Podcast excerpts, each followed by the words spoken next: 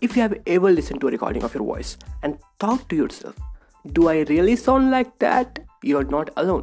People hear themselves talk all the time, so why do they sometimes think that recordings of their voices sound so strange? Why you cringe or why do you hate your own voice while others listening to you don't find any change? Let's answer one more curious question in this voice series. This is Neeraj Gupta and you're listening to Science Up.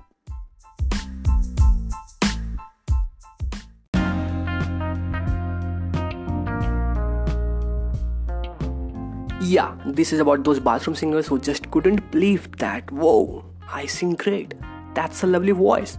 But this happiness gets shattered as soon as they record their voice and listen to it. So, why did this happen? Why the voice in your head and in recording feels so different? Many of us struggle with the sound of our own.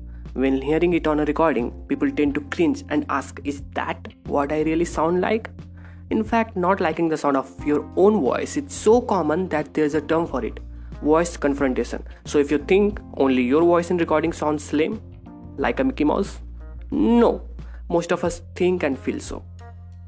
Your voice is the sound you'll hear the most in your life, but weirdly, you are not all that familiar with it. People often hate the sound of their own voice. Many people will admit to not liking the sound of their own.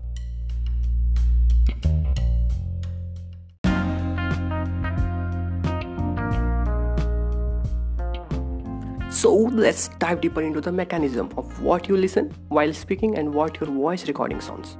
When you hear other people talk, or when people hear you talking, the sound is transmitted through air, that is, air conduction. So, sound from other people talking or voice from recordings travels through air and enter your outer ear to inside, where the eardrum vibrates against the little bones in middle ear which transmit the vibrations to cochlea, a spiral shaped structure within the inner ear. The cochlea translates that vibrational energy from the outside world into electrical energy and which is then perceived by your brain as sound. However, when you are the one talking, okay, sound is also transferred internally through your bones. That is bone conduction, which delivers rich low frequency sound that are not included in air conducted vocal sound. So you can say we have got inbuilt filter in us which regulates our voice as we listen in our head. So do you want to know more? Yes. Okay. So in bone conduction, what is happening while you speak, your vocal cords and airways also vibrate. The sound is going around your sinuses, all the empty spaces in your head and the middle part of your ears, which changes the way we hear sounds compared to what other people hears. That means that you receive two sources of sound while you speak.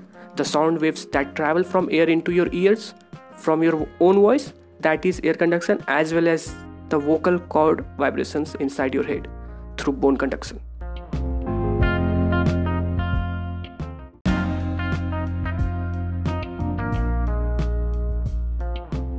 So when you hear your recorded voice there is no bone conduction frequencies in it. So the recorded voice sounds different, higher pitched, like a Mickey Mouse. It can often feel surprising and disappointing as we get used to the sound we hear in our heads, even though it's a distorted sound.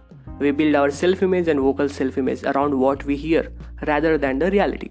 Basically, the reasoning is that because our recorded voice does not sound what we expect it to, we don't like it. So, the fact that we sound more high pitched than what we think we should lead us to cringe as it doesn't meet our internal expectations. Our voice plays a massive role in forming our identity, and I guess no one likes to realize that you are not really who you think you are. Actually, the truth is, you know, the voice that you hear on a tape recorder it's actually how your voice sounds but it sounds different as you have been listening in your own voice in your head since your childhood and your body was just filtering the sounds before you would listen it so you can say your body is actually lying to you. Not actually. It's just happening.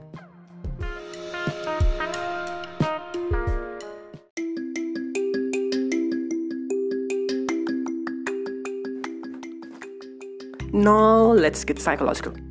What's interesting is there is a paradox here. We don't actually dislike our voice. We only dislike it when we know it's our voice Studies have shown how people don't mind their own voice when they don't realize it belongs to them. In fact, they even rate it as more attractive than other people do. But as soon as they knew it was their voice, they rated it way lower. So somehow we don't dislike our voice, we only dislike it when we realize it's our voice. Well, it happened to me too, yeah. But I have become habituated to the pitch differences. Similarly, journalists, singers, and podcasters hear their voices all the time. Part of getting over the cringing is listening to yourself repeatedly so that you get desensitized to it.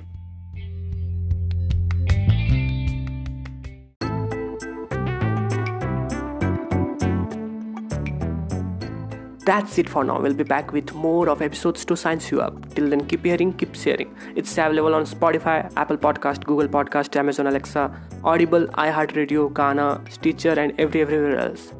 So, wherever you're listening, do follow and subscribe so that you will be the first to listen whenever I drop a new episode. Thanks for listening.